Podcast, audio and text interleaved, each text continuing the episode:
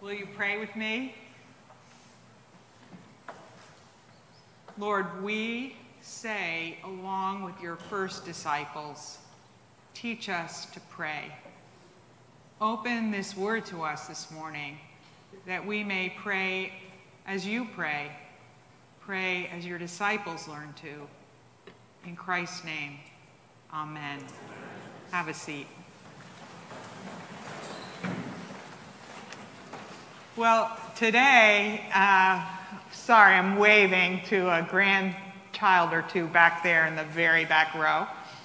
My other of the three is downstairs where she absolutely was waiting to go to Sunday school. So she, however, sat through 8 o'clock. So here we go. We are continuing Luke's discipleship journey. You remember that we said that in chapter 9, Jesus sets his face towards Jerusalem, and he's very eager, intent really, to make sure his disciples get everything they need as they move towards Jerusalem, where Jesus faces death, resurrection, and ascension. And so you remember two weeks ago, Jamie wonderfully reminded us of that trick question by the lawyer What's the greatest commandment? And the appropriate answer love the Lord your God with all your heart, soul, mind, and strength and your neighbor second, the neighbor as yourself. And then this incredible parable, which we know by the Good Samaritan, in which Jesus plays out what it means to love your neighbor and how he talks about this sacrific- costly sacrificial love, the love that's epitomized by Jesus at the cross, and that he went to the cross to equip us to love that way too. And then last week we looked at the story of Mary and Martha, a homely little story at first, and then we realized, though, that Jesus was teaching his disciples how to love God. That loving God with our heart, soul, mind, and strength requires going against the demands of the culture around us and, and, and has to be our service. Of course, we serve God, but our service has to be grounded and rooted in our relationship with Jesus and are listening to his words, both in Scripture and his words specifically to us. And so the disciples have picked up on this. Well, you know, the disciples, more or less, they've picked up on this. And now they watch Jesus praying as he did over and over again, especially in Luke's gospel. We watch Jesus set, setting apart time to pray. And his disciples then, or one of them, says, Lord, teach us to pray I mean, after all, John taught his disciples to pray. You know, be the rabbi you're supposed to be. Can you imagine? Well, yes, you can, because you've gotten to know the disciples by now. Teach us to pray as John taught his disciples. And so Jesus does, right? Beginning with a sample pray, prayer, excuse me. Whenever you pray, do it like this. And then gives us what's obviously meant to be not just a prayer that we pray, but a, a sort of outline, uh, a model, a template for our praying. And here it is. Uh, the, we know it as the Lord's Prayer because the Lord gave it to us. But let's pray it now together, but you'll have to pray silently because I bet you don't have the Luke's, Luke's version memorized. You have the other one memorized. We say it every week. So pray it silently as I recite Luke's version. Father, hallowed be your name. Your kingdom come. Give us each day our daily bread, and forgive us our sins, for we ourselves forgive everyone who's indebted to us. And lead us not into temptation. Amen. So Jesus begins his little lesson on prayer with this prayer as a pattern. But you'll notice Jesus doesn't stop there, does he? He goes on and he follows this model prayer with two parables and an exhortation. Two parables bracketing a little exhortation. And as is so often the case, these little parables have some shock value that we often miss, having read it so many times and having been born into this culture instead of first century Palestine. So let's take the first parable first the midnight visitor, we call it. And it begins with this little idiom which of you, it says. Um, it really, which of you really is an idiom that means, can you imagine this? I mean, it automatically assumes there is only one answer to that which of you question. And the answer is no, none of us can imagine that. Which of you would do this? None of us would do this, is what is the expected. So we already know something is afoot. And so Jesus goes on and tells the story of a host who's gotten an unexpected midnight guest. And he rushes to his neighbor for help, for help to feed his unexpected guest. Now, a midnight arrival is not unusual in some very hot parts of the world, but this part of the Middle East was not one of them. So a midnight arrival was just as unusual as it would be for us. And uh, just, but, but just because it's midnight doesn't change the requirement for hospitality, which was so big in that culture. We kind of are that way, but you know, we might not answer a knock on the door late at night. Uh, the requirement for hospitality is in effect no matter what time of day. And Palestinian villages are not like Fairfax or Burke or Vienna or Arlington. Uh, you know, we live in Winchester where hardly any cars come by. And so you notice when a car comes down the road. But here, I've noticed when I spend the night here, you don't notice the traffic, right? Well, maybe some of you do. Uh, but it's white noise, it's background noise. And, and Palestinian villages also didn't have grassy verges or closed windows, windows at all, or air conditioning that kind of make the sound kind of go back, muffle it, kind of so you don't, you're not really thinking, oh, traffic, usually.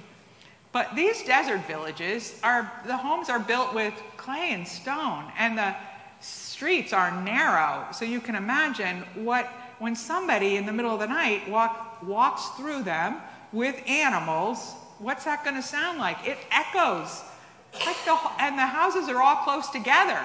Everybody is awake.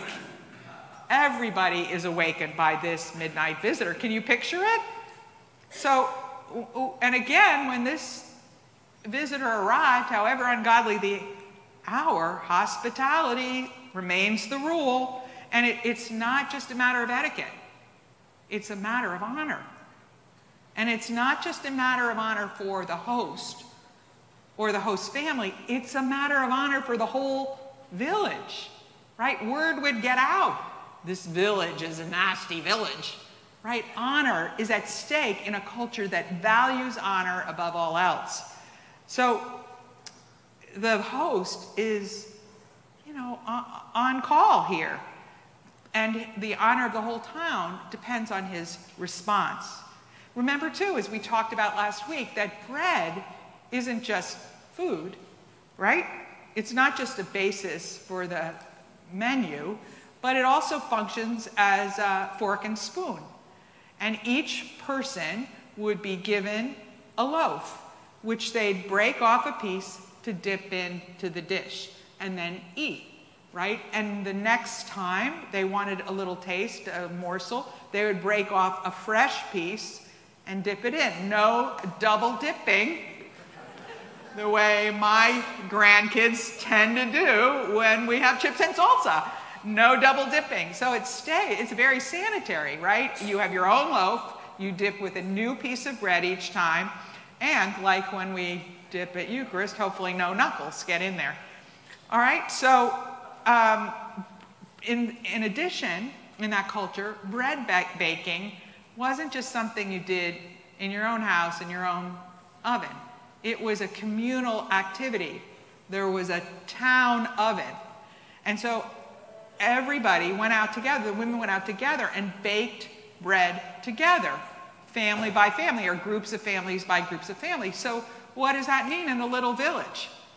It means everyone knew who had the precious bread. And it also means everyone knew who was just about out of bread because their turn was tomorrow. So, everyone would have known that this host is not picking on his neighbor when he's asking for bread. He's choosing the most likely suspect of someone who would have plenty of already baked bread that can be provided to protect the honor of the community. Notice as well, he calls, he doesn't knock. A stranger would knock, but he's not a stranger. He's asking for the bare minimum, the bare minimum of the meal. And he'd likely go around, the host would likely go around to other families to provide olives and, you know, whatever, flowers for the table or whatever to make it a lovely meal, even though it's midnight. And remember again, he's not asking because he shirked his duty to have food in the house. He's not asking because he forgot to go to the grocery store. He's not asking even for himself or for his family. He's asking for the whole village to protect their honor, as well as to meet the needs of the midnight visitor. So, with this in mind, let's go back to the little story and think of the neighbor's response. The neighbor says, Don't bother me.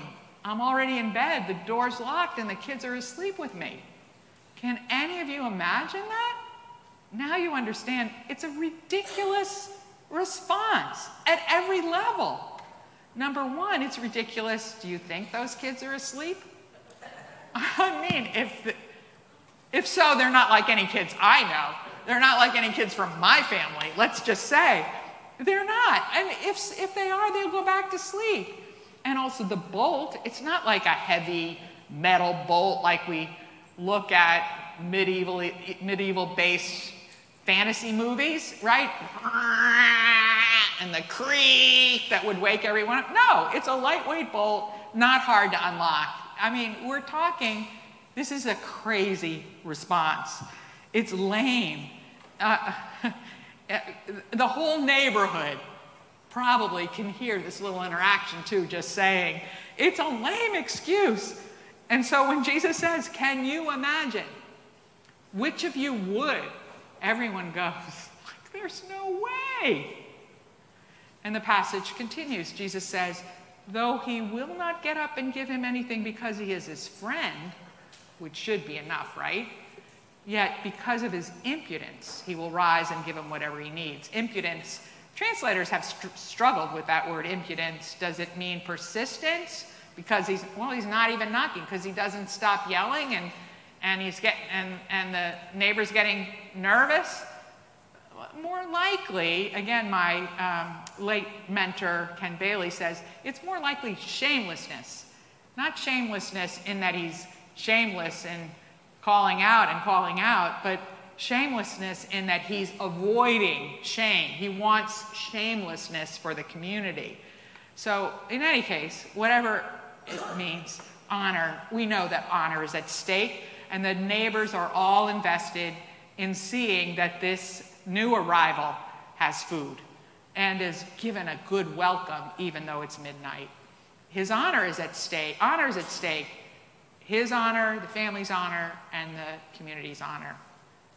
So, remember, this little parable is told in response to the disciples asking, Teach us to pray.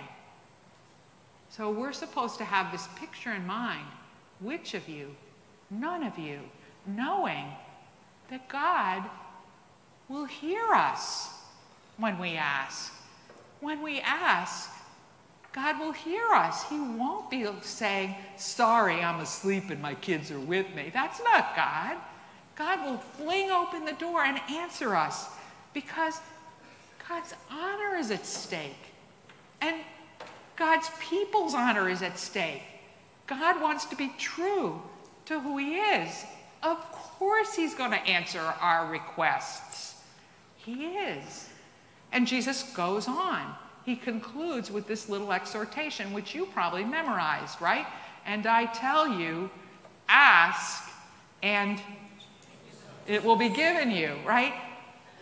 Seek and you will find. Knock and it will be open to you, right? You can see how this follows from that little story. Ask, seek, knock, knock with confidence that you're asking will get a positive response.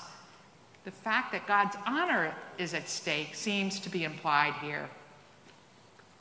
This week, I had my granddaughter, Mary, visiting me. And let's just say Mary is good at asking. She asked for all kinds of things this weekend. Uh, she wanted to go to the Discovery Museum. Of course, her granddaddy said, Yes, yes right. She asked for to go to the orchard. Mimi took her. She asked for snacks. Most of the time, she got them, uh, probably more than her mother would have given her. And she asked for a sewing kit. She wanted a sewing kit because she wants to sew toys for people who have less than she does. So uh, she hasn't gotten that yet, but can I just tell you? It's in my Amazon cart. Just saying. Like, I'm invested in saying yes to Mary, not just because I love her, but like my honor as a Mimi is at stake. I mean, maybe that's stretching it a little, but I want to be a fabulous Mimi. You know, I want her to want to come back, and I want her to come again and again. And I also want her parents to know that when her daughter comes to visit me, her mother's grinning back there, um, her daughter will return happy. She does not have to worry, right? My, so that's a sense in which, uh, you know, it's a stretch. My honor is at stake. And although once in a while I do say no, like to too much chocolate, to the other one back there, I have a lock on my freezer. Um, it's always for a reason, right? Because I know what the consequences will be to this request that looks good but really is damaging to her, right? But mostly, I say yes. I say yes. And just in Mary's case, she keeps asking, right? She keeps asking because she knows what she wants. And she kind of knows if she asks enough, she may get it. Or at least, she'll, if she doesn't get that, she'll get a very good reason as to why the answer is no. And I think Mary is a good example to us in prayer, right? We should ask like that with the expectation, of course, Mimi wants to give me the best. Of course, God is eager to hear and respond to our requests. As the collect said this morning, more eager to hear and respond to us than we are to pray. Jesus then follows this parable and this little exhortation with a second little parable. Can you imagine, same little idiom, right? Would any of you, can you imagine a father that when his son asks for a fish, would give him a serpent? Or when his son asks for an egg, would give him a scorpion? You can't imagine such a thing. Matthew's version says, when his son asks for bread, would you give him a stone? Of course, none of us could imagine such a thing, could we? We're meant to think, this is crazy, it's unthinkable, unimaginable. Even a bad father wouldn't do something like that. If you, then, Jesus says, who are evil, know how to give good gifts to your children, how much more will the Heavenly Father give the Holy Spirit to those who ask Him? Or, as Matthew puts it, will give good things to those who ask Him. Our Father in heaven is much more willing to give good things to us, to give the Holy Spirit to us, than our earthly fathers are much more willing. And Jesus wants us to pray with that in mind. Do you? I have to confess that, and when I, if I go too long without be, being reminded of this, a lot of times I don't ask, assuming that God is so eager to give to me. I, I hate to say that, but it's not my frame of mind all the time when I pray. You know, I go begging, like maybe if I beg enough, even though Jesus says over and over, that's not how we're supposed to pray, right? Do you pray like knowing, knowing deep down confidently that of course God is eager to give you good things, including the Holy Spirit? Jesus wants us to pray that way with that in mind. Now, with this in mind, let's go back to the little prayer, the little model prayer that Jesus gave us when they asked, Teach us to pray. Keep in mind that he wants us to pray with confidence, that of course he's going to hear us and meet our needs because his honor is at stake. And with a deep sense, we're to pray with a deep sense of his love and his readiness to give. So whenever you pray, pray like this Father. You know, that's the one Jesus prays to. Father, likely written in Aramaic, his home tongue, his home language, his heart language, not informal Greek or Latin, Father. Um, and it's a word, Abba, in Aramaic, is a word that has, has the connotation both of deep intimacy but also of respect. We don't really have a word like that in English, right? Daddy is informal, father is dis- more distant, uh, but Abba has both mixed in. And Aramaic means, the fact that it was prayed in Aramaic means we don't use formal language. We don't use formal language or sacred language. We use our idiom, our heart language. He goes on, Hallowed be your name. I had a parishioner say to me once, um, Why do we say it when we're now we're singing the Lord's Prayer with your, your instead of thy? Isn't that sacrilegious? I said, uh uh-uh. uh It actually is probably more accurate. Thy originally was singular. So it's more like the French tu, right? Um, it only became holy over time. Like some people think that Jesus used the King James Bible, right? I mean, that's what all religions tend to do that, make a holy language. But Christianity, like the Greek that, that the New Testament is written in, is common Greek. It's not formal Greek. It's not, it's not fancy Greek. It's, it's informal language. So hallowed be, holy be your name. And we have this funny dichotomy, don't we, of this deep holiness along with this intimacy and closeness. That's how God is with us. Now, who can make God's name holy? Only God can make his name holy. And but so we're praying that your name, that you your holiness, your name be holy, that your holiness will be noticeable, will be fulfilled, recognized. And then we pray, thy kingdom come.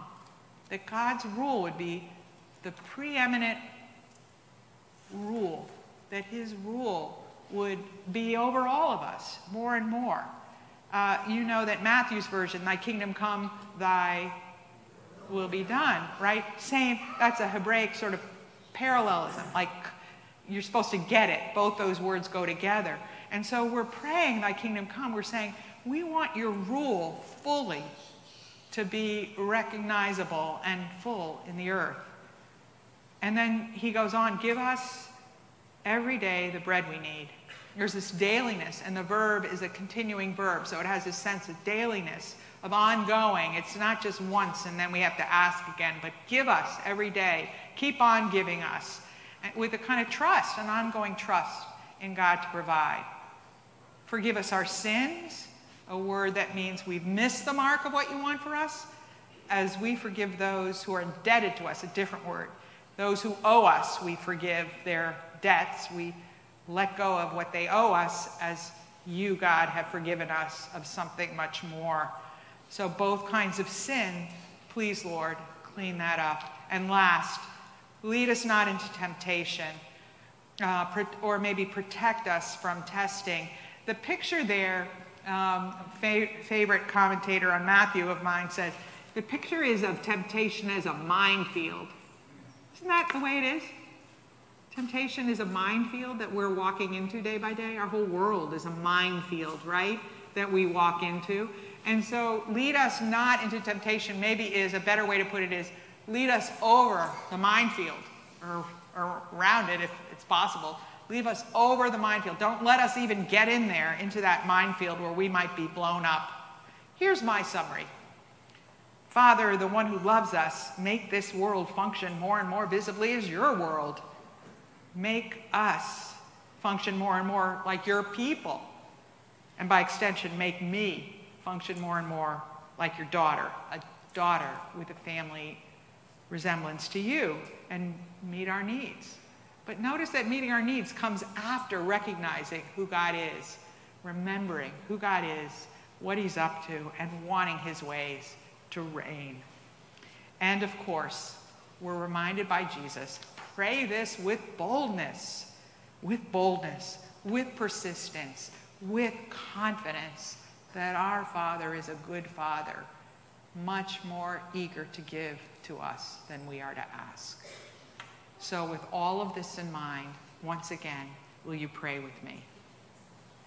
Father, hallowed be your name.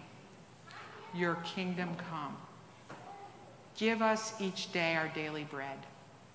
And forgive us our sins, for we ourselves forgive everyone who is indebted to us. And lead us not into temptation. Amen.